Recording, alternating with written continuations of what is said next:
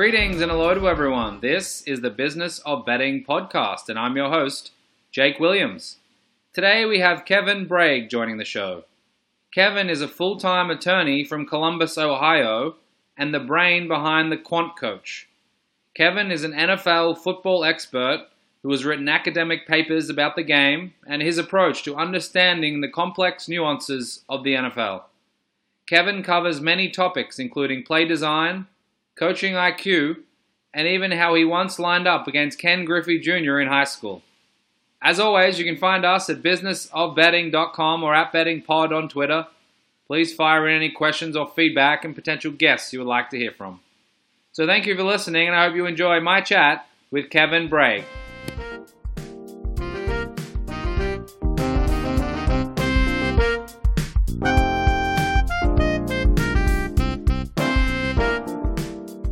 Hello and welcome to the Business of Betting podcast. Today I'm joined by Kevin Bragg. Kevin, thank you very much for joining me.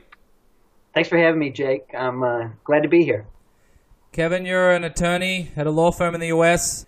You're the quant coach and you do some stuff on the website and, and Twitter and you're a as you say a hobby NFL handicapper, but I would say, you know, you're as tuned in to what's going on as anyone I've spoken to, including professionals who do it for a living. So I'm very excited to chat with you to get things rolling here, do you want to go through a little bit about your background and touch on some of the, the football aspects and, and even the betting aspects and I guess what interests you about those topics?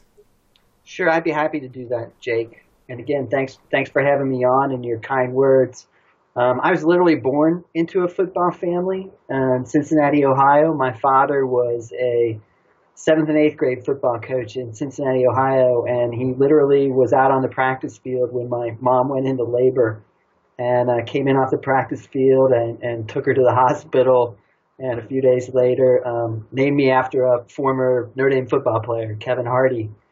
And so it's always been in my family. Uh, my father coached all the years uh, that I was growing up, and I spent a lot of time with him at the practice field and looking at film on the wall in our house and deciding on his teams who would be the best players to play what positions and it was a lot of fun. It was a it was a great way to grow up. Um, football is a huge um, sport of interest in Ohio, all over Ohio. As you know, the Pro Football Hall of Fame is in Ohio. Ohio State University in Columbus is a massive interest to the entire state, and Cincinnati is no exception. There's tons of great football in Cincinnati, Ohio.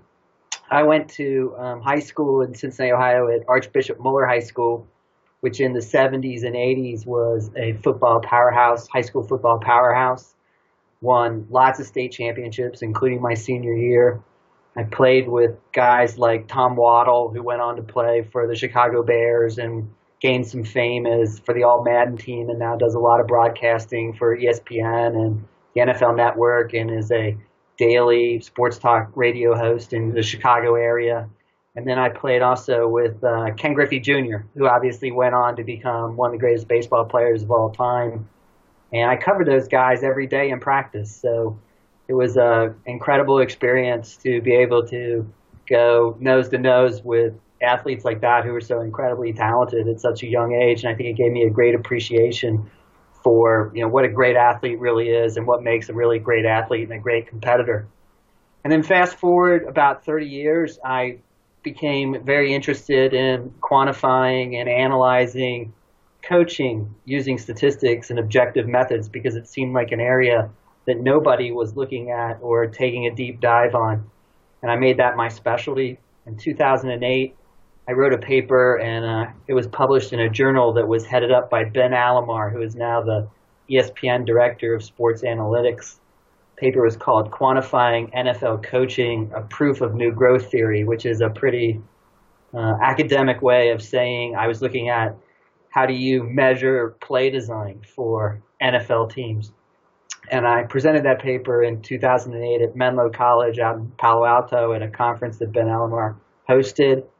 Next year started uh, using what I call coaching statistics to analyze the NFL. The first few years I just did it for fun And uh, a few years after that, I started to use it to handicap NFL games more as a test of whether it would work or not and whether my theories and that I based it on were, were legitimate and valid.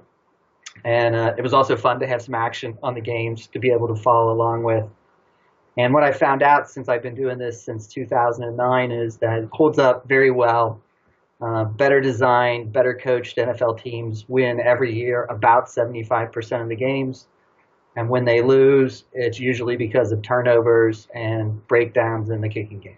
That's a very interesting approach. I know people obviously use some of those things in their handicap. In general, when you listen to sort of mainstream media talk about betting or even some of the the deep dive stuff, they'll often say, look, this person is a situational handicapper. They're looking at certain teams in certain spots, whether it's weather related, whether it's travel related, all sorts of different things. And then others are X's and O's. And they'll talk about how they know, you know, when an offensive lineman is out and they have to move another lineman across, and that sort of has a cascading effect on that line, and therefore the quarterback's not going to be as well protected, or what happens when Earl Thomas is out, how that impacts Kam Chancellor and you know, Sherman and some other players on that defense, they'll be very attuned to the X's and O's. You have a slightly different approach where you talk about coaching and play design and some things like that. It's quite an interesting way to look at the game. And I guess if, if you ask the general public or those who follow football and you said fact or opinion, you know, Belichick is a excellent coach, they'll say fact. And, and it's pretty easy when you get to the pointy end, whether good or bad. But then I guess in the middle, there's a a large array of different coaches and, and trying to quantify that is not easy. So, do you want to just take us through some of the things you think about and I guess how it impacts not only the betting but just in general about football when you talk about coaches and, and play design? Sure, Jake. I, I agree that when you talk about a coach like Belichick, the results are obvious that he's a fantastic play designer, understands how to get a team ready, how to make adjustments during the game, has his finger on the pulse of their emotions. But remember, he was fired by the Browns uh, after five years when he was in Cleveland, so it wasn't always obvious, even with Bill Belichick, who's now, I think, without question, the greatest football coach the NFL has ever seen. And I have a few simple rules that I use to evaluate coaches. I think sometimes owners in the NFL and the media say some very spot on, accurate things about coaching, and sometimes they're so far off base, it, it, it, makes me hard to believe that they could be so wrong about some coaches. So, some of the simple rules that I use are first rule that I have is that the coaches, when they tell us, and this is a cliche in NFL football, they'll always say, well, we must avoid turnovers and be solid in the kicking game to win. That's absolutely true. There is nothing that can destroy a good game plan and beautiful play design like a few turnovers, a missed field goal, and a breakdown on punt protection. Just wreck the whole thing and make it useless and waste um, a great game plan, great execution on offense and defense. So when the head coaches give us that cliche of, you know, we have we must avoid turnovers, we must be solid in the kicking game, it's absolutely true. The second thing that I discovered, I think, that would be counterintuitive the way most people would think about it is that play design is actually more important relative to playmaking in the success in the NFL. If your team is even in turnovers and solid in the kicking game, and you have the better designed team per my statistics, those teams win 95% of the time.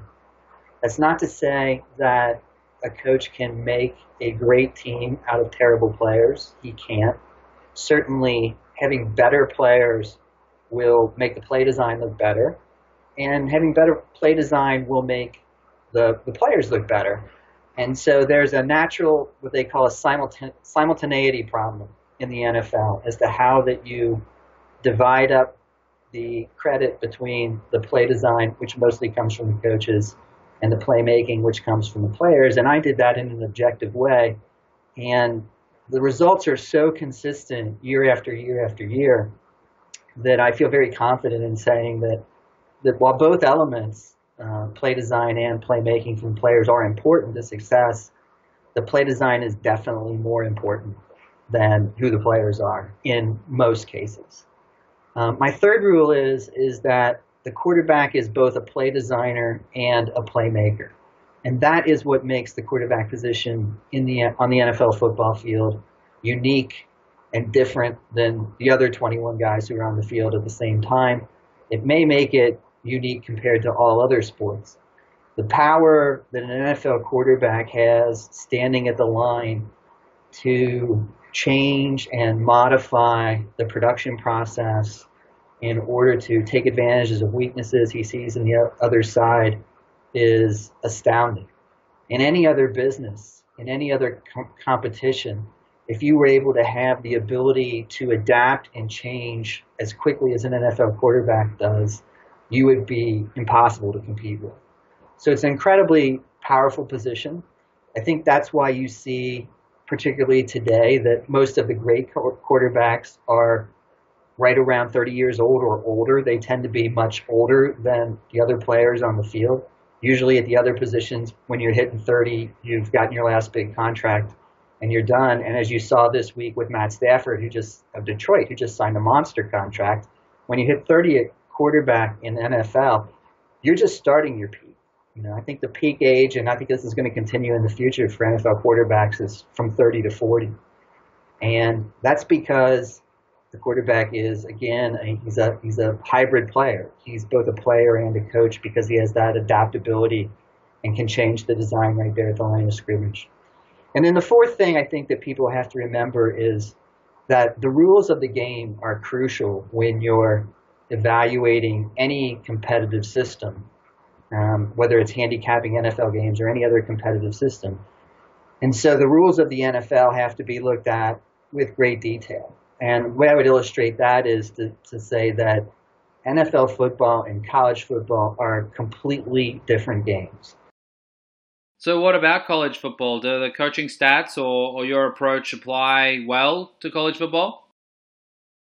I do not use the coaching statistics in any way on college football. I don't handicap college football. I don't bet on college football. I love watching college football. I think it's marvelously entertaining. Attending games live is spectacular fun. But there's big differences between NFL football and college football. First of all, the way the talent on the field is accumulated is completely different. In college, you have the recruiting process, and there's a lot more players who a college coach can accumulate. In the NFL, there's a draft, and the restrictions on how you can acquire players is much more limited. And so it makes the talent on each team much more even as compared to college football. And I think that's pretty obvious to anybody who watches the two sports. Uh, the second thing is that in college, a college team through its athletic department gets to handpick about a third of its games. So Ohio State is not going to get from the Big Ten Conference uh, all the games that it will play that year. It'll play four non-conference games, and it will negotiate those contracts and pick those games uh, for itself. And the NFL, obviously, the teams play who the league dictates to. Everybody knows who will be the opponents based on order of finish years in advance. And then the third thing is, is just a physical difference on the field. Um, the most important difference is that the hash marks on a professional football field are in a different place than they are on the college football field. In the NFL, the hash marks are lined up with the uprights on the goalpost. So they're much more narrow, and the ball is essentially in the middle of the field throughout the whole game. In the college game, the hash marks are much wider and closer to the sidelines. And what that does is it creates a short, a true short side of the field and a true wide side of the field. And Sports Illustrated did a great article on this a couple years ago, in which they showed how the offensive coordinators in the college game had pretty much figured out how to exploit that wide side of the field to such an extent that the defenses are almost powerless to stop them. And you've seen an explosion with the spread offenses uh, just putting up points at incredible paces, incredible pace, piling up yards that nobody's ever seen before. And that's because the defenses just can't cover that wide side of the field. In the Sports Illustrated article, they asked Tom Herman, well, what if you move the hash marks into where they are in the NFL? He said that all go away. And I tend to think he's right because it would balance up the field much more it would eliminate the true wide side of the field, and, and you would have a, a very different game. So those are the kind of details I think when you're handicapping any sport that are kind of obvious, but they're so obvious that people don't think about them a whole lot.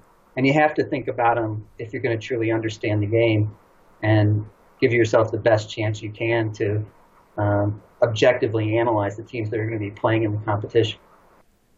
So, do you think then play design and, and coaching, as you've discussed, is factored into the betting line, or is it factored in enough?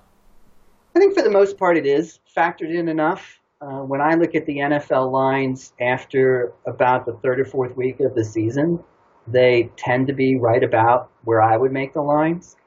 Um, so I think that the bookmakers do a fantastic job of baking that into the price.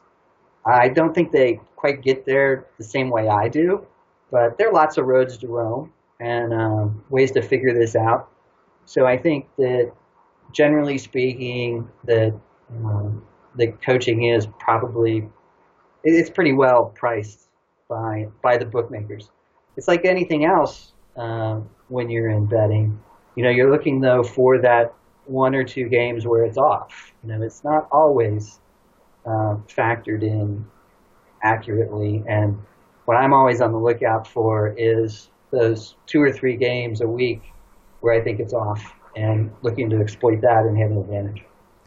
So, have you seen any, maybe not perfect storm is the right word, but really good situations where you've been able to point to that, you know, the, the play design is there and, and the playmakers are up to a certain standard that they're able to exploit that? I know Kyle Shanahan moved to, to the to a head coaching job with the 49ers for this season. I know Chip Kelly was a disaster in the NFL even you know in, in NBA, you got Sam Hinkie had a different style of general managing, and then even from the college perspective, you got someone like Tom Herman who's taking on a big role, and it's going to be interesting to see how that plays out. Are you able to, I guess, not necessarily predict, but get a good sense or a good guide of how it's going to work given a certain coach in a certain situation? I can usually narrow it down to a handful of candidates who I think will be breakout coaching performances during a year. It's still awfully hard to land on that one that really does it, um, especially ahead of time before you start to see some evidence of it. Um, I did fairly well with Kyle Shanahan in Atlanta, who was by far and away the coach of the year in the NFL last year. When I hand out awards on my Quant Coach website at the end of the year for Coach of the Year, I, I don't consider just the head coaches. I consider the coordinators too, and I even would consider a quarterback under the right circumstances. I think Peyton Manning in his last years was every bit as much a coach as he was a player on the field. And Kyle Shanahan did a spectacular job in Atlanta last year. Uh, I did do fairly well with Atlanta um, later in the season. They actually were better on the road to bet than they were at home and uh, that that worked out fairly well. On the flip side of it, too, during a season, you can sometimes find the team that is falling apart in their coaching. And last year, the Rams were a classic example of that. After Jeff Fisher was fired, and they brought in a new quarterback who didn't have any experience, and their offensive coordinator was very inexperienced too.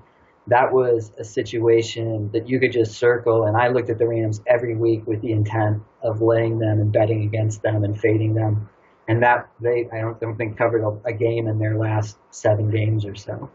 As far as an individual game, I can tell you one that that was spectacularly well set up for this, and that was Super Bowl 48 between the Seahawks and the Broncos. Uh, Seattle came into Super Bowl 48 with historically great pass coverage. That was because they had great players like Richard Sherman and Kam Chancellor and Earl Thomas but it was also because Pete Carroll is an outstanding defensive play designer. He does not get as much credit as he should because what he does is very simple. It's deceptively simple, but it is brilliant. He can see the field, the entire field, very well. He's off of the coaching tree of Monte Kiffin, who coached was longtime defensive coordinator in the NFL.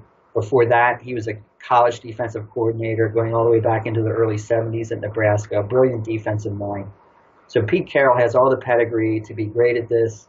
The Seahawks had spectacularly great pass coverage uh, in 2013. Denver came in with Peyton Manning the most popular and public player in all of the NFL off a record setting 55 touchdown pass performance. The bookmakers actually got the line right initially. They made the Seahawks two and a half point favorites. But the public money just poured in on Denver, and it quickly went to Denver being a two and a half point favorite, and that's where it stayed.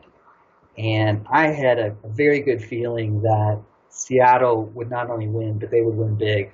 Because what I thought would happen was they would get the lead, and when Peyton Manning falls behind, he will turn the ball over, and that it would mount from there. And that's exactly what happened. Um, I didn't anticipate they would get a safety on the first offensive play of the game. So, I mean, it was one of those days where kind of everything was going the way that I expected it to go. And there was some luck involved in that, certainly. But I do think that pass coverage play design is a really, really important part of NFL football. It is very hard for the public to detect and understand when that is happening as it's happening in real time. And you know, if you can land on that, if you see that opportunity, you can really um, have a great, great outcome on that. And the bookmakers ended up just killing it on Super Bowl 48. I think they held eight, 18% of all bets in Las Vegas, which was a, a massive record for the Super Bowl. It was the best Super Bowl ever for them because once they once they got it to two and a half, they wouldn't budget. They wouldn't move it up to three. I'm sure they were trying to avoid being middled on some things. They had a few experiences over the long course of the Super Bowl, troubles with middles. Not very often, but still something with, you know, there's only one game on Sunday and it's going to be that heavily bet that they have to be very, very cognizant of.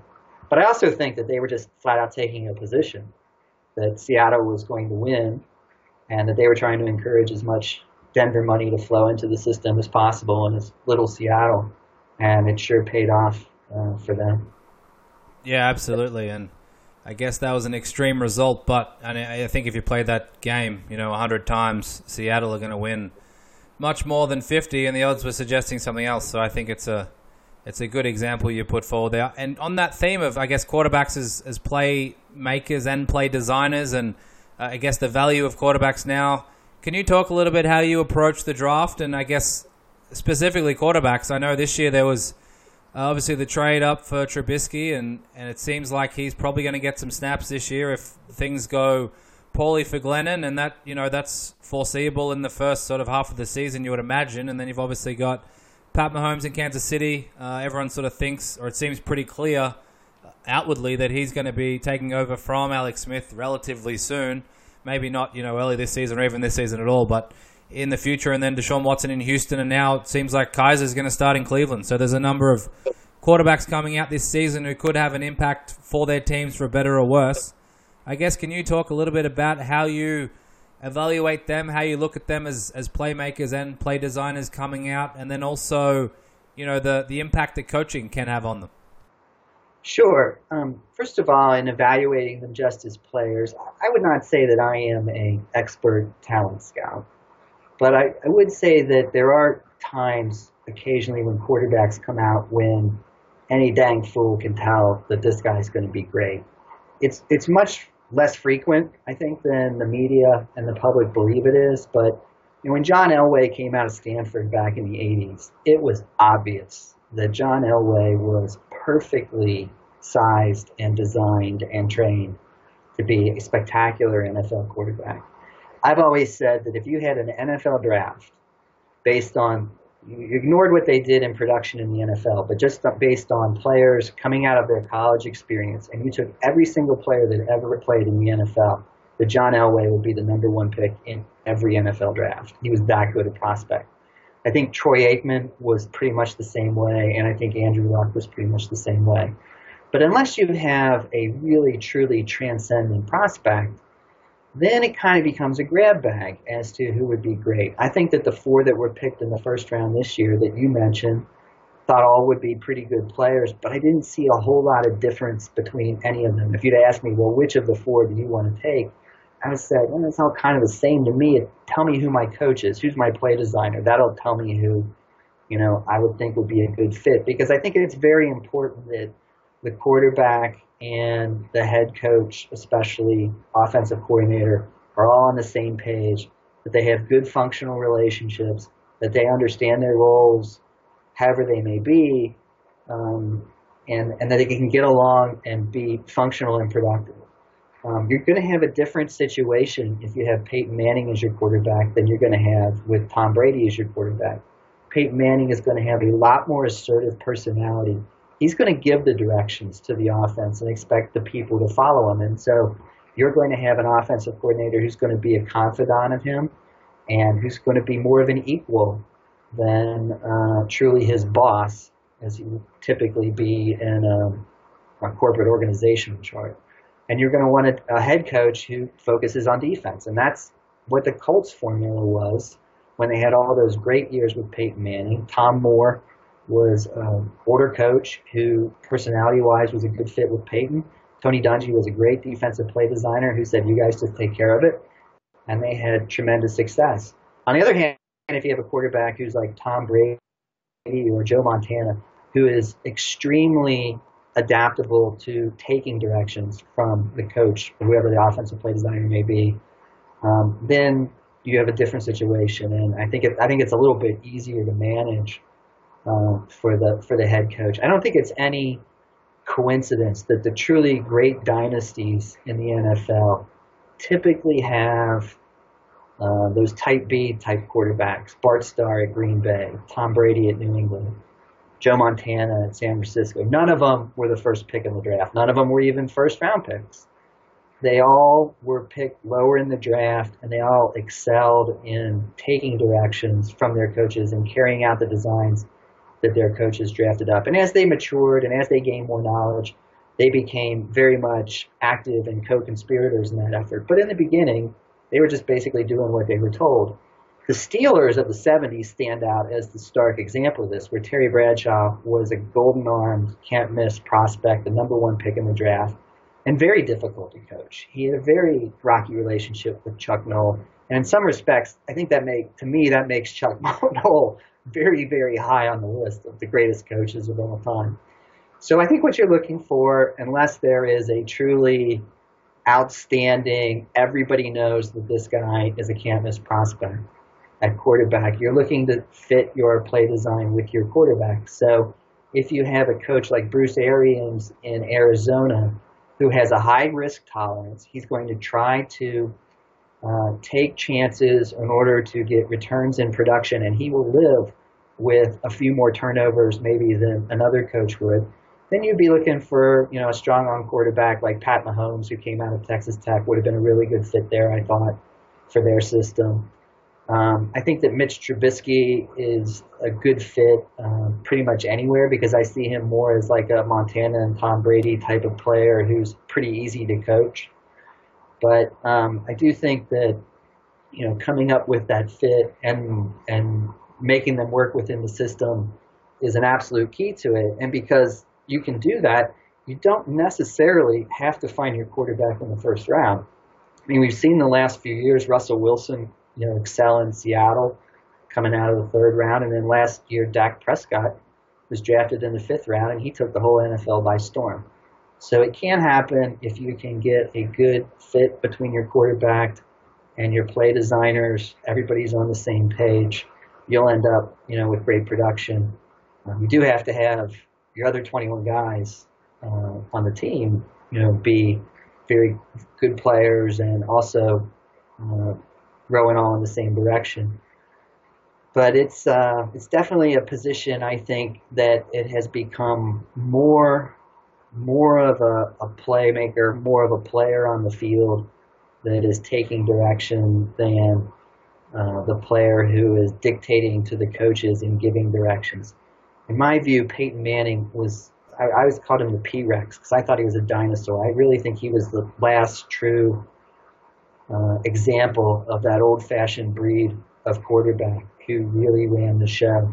And I don't know if we will ever see that again. Maybe we will. Maybe there will come a player who, who comes along who has such a pedigree and such a grasp for the system that he will be able to essentially be the most important element in the play design of the equation. But there's nobody in the league right now like that, not even Tom Brady. Uh, and I, I don't know that we'll ever see that again. So, what has changed in football, and I guess what impact has that had on betting over the years? There's obviously a lot more plays now You spoke about no huddle offenses, is obviously because of those things. There's higher scoring.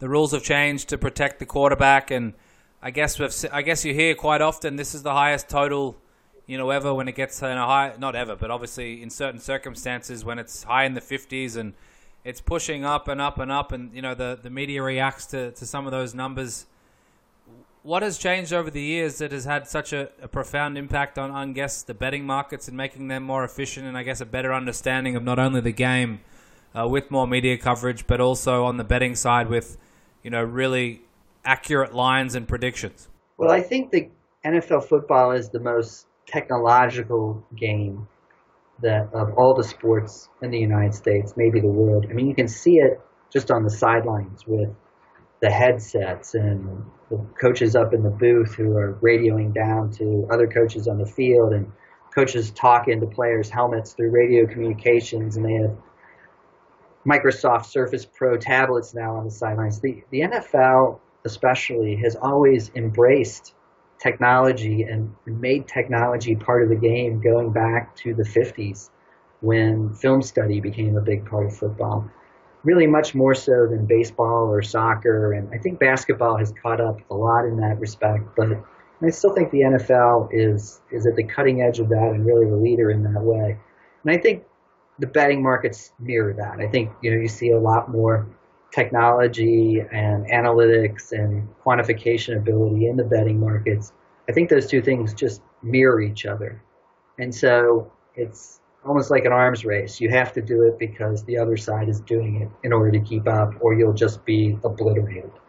And and that I think is the biggest change uh, in the betting markets as well as the game. And I think in the betting markets, both sides of the counter have done that. I think that the line makers have become a lot more sophisticated and a lot more quantified and have used technology to make better lines. And I think the bettors too have done the same thing. And so it's a constant arms race between the bettors and the linemakers to come up with new formulas and new algorithms and new ways to measure and examine the performances and the expected performances to um, get the best of the number and, and, and make sure that your chances of winning are as great as they can possibly be. And what about on the field? On the field, I think that the biggest change in NFL football over the last 30 years is actually what I call waste reduction. I think that, especially with Belichick in New England, and I think this is the secret sauce in New England, it's not production. It's not what they're doing differently to move the ball and take it down the field. It is what they do to avoid waste. And primarily by waste, I mean turnovers and sacks.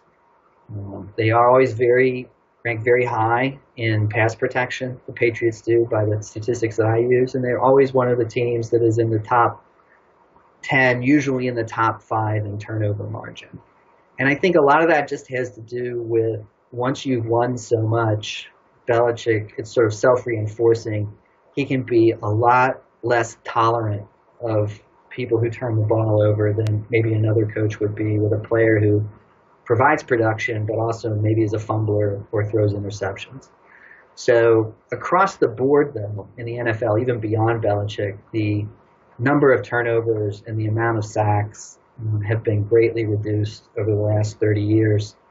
That's mostly due to the short passing game that Bill Walsh in San Francisco in the 1980s pioneered, and that has been refined and refined and refined and refined to such a point that it's really tough for defensive coordinators to design pass pressure that can get to a quarterback unless they can um, create pass coverage that'll slow the whole system down. And that's a great challenge for, for the defensive side of the ball. And they, they right now I think are a little little behind on that, but it's it's a pendulum. that swings back and forth. So I want to talk about and touch on public money and its impact on the NFL lines in NFL betting.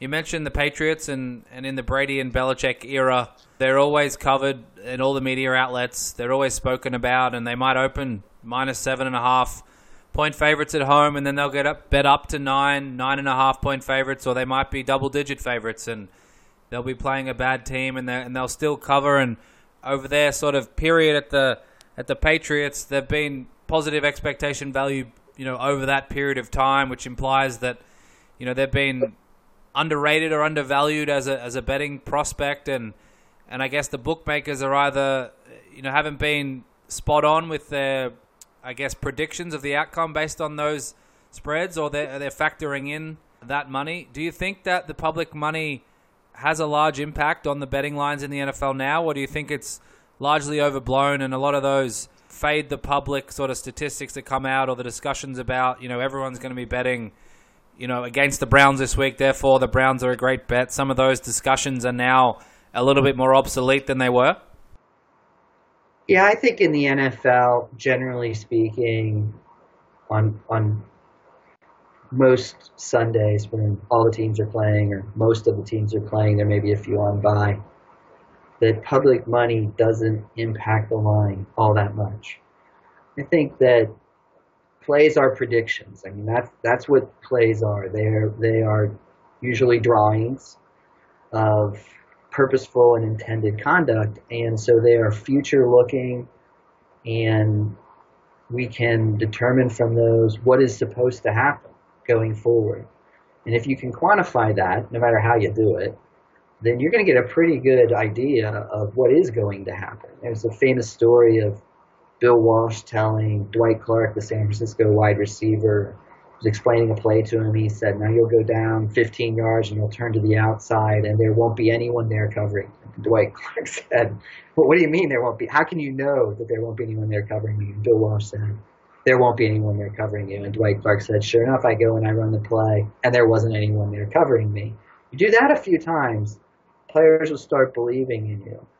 And because the game has so much forward-looking um, known quantities in it, I think that that makes it easier for the bookmakers to both get as close as you possibly can to perfect information and have the advantage play of being able to set the odds. So I think that in general, that public money doesn't play as big a role in the NFL as maybe it does in some other sports um, on, a, on a general basis. I think the fact that the Patriots keep covering lines in the face of this is perhaps the ultimate compliment to Belichick. That he keeps doing that. That he's still undervalued by the bookmakers uh, even with the great success that he has that brings in the public money, even with the bookmakers having near perfect information, even with the bookmakers having the odds advantage, there's still an expected value play. Just shows how great the New England organization is in putting all the pieces together to be successful. Um, last year, New England had the best ATS record in NFL history by some people's count. I think that that was a bit of an aberration.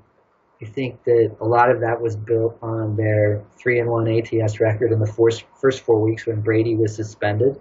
I think betting on the Patriots when they have a little bit of superficial adversity is a great proposition because nobody can make up for it better than Bill Belichick and the Patriots.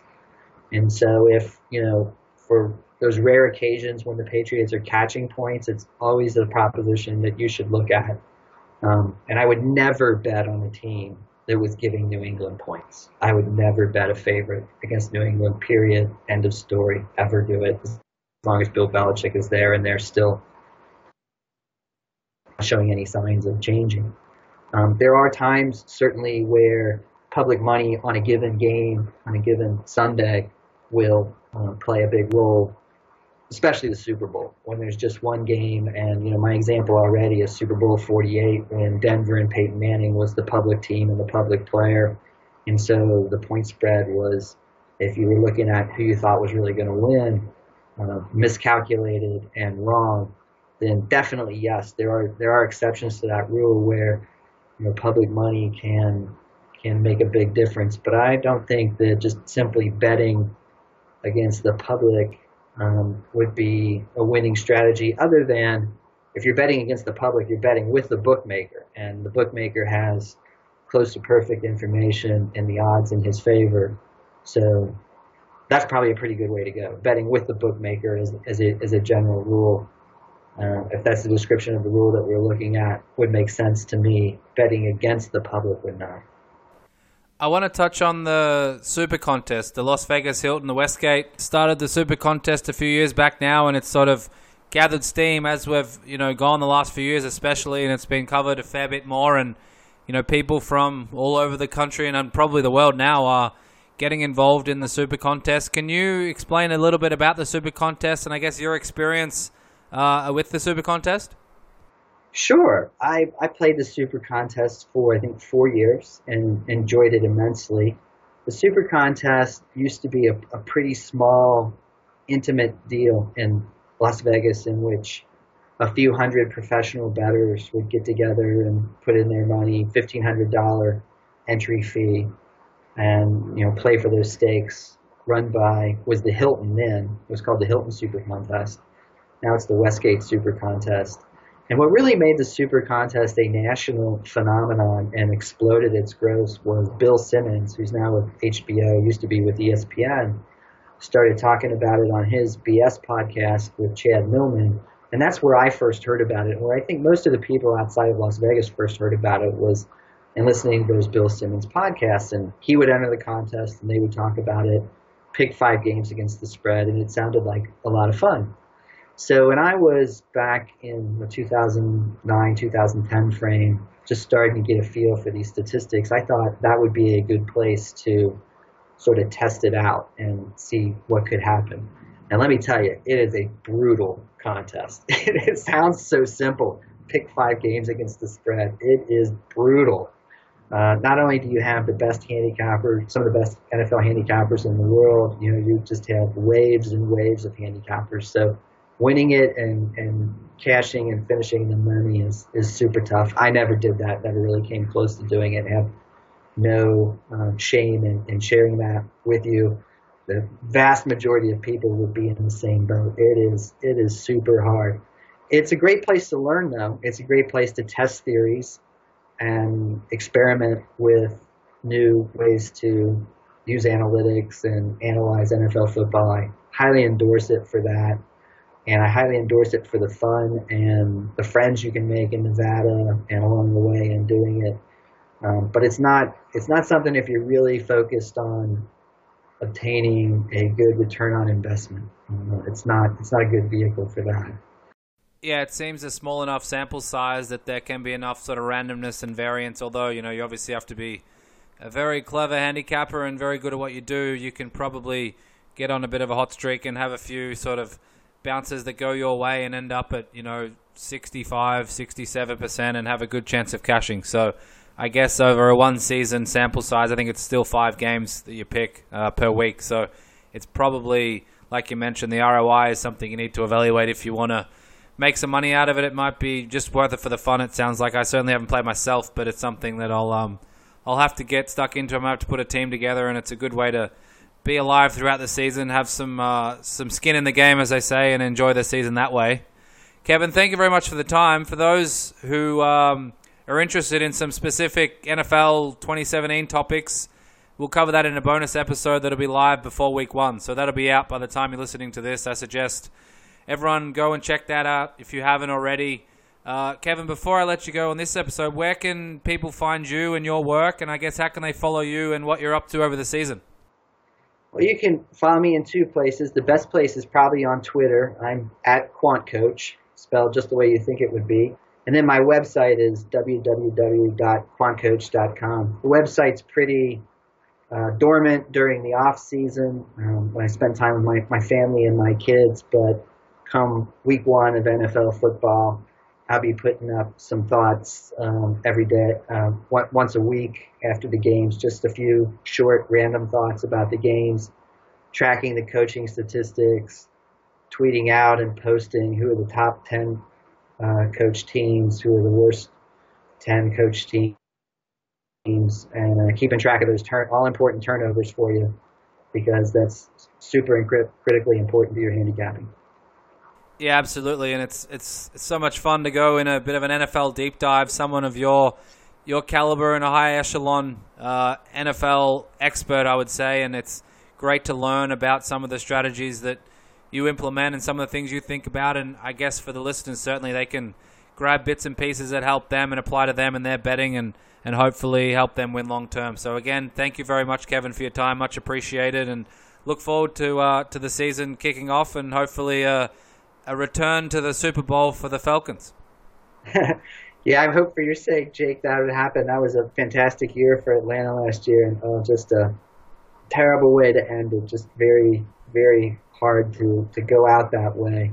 Another another indication of the greatness of Bill Belichick, unfortunately, at Atlanta's expense. Really appreciate you having me on. It's been great. I thank you, and, and I would be happy to come back anytime you want. Absolutely. There'll be a part two and a part three and more down the line, so we can have some more NFL deep dives. So thanks again, Kevin. You're welcome. Take care.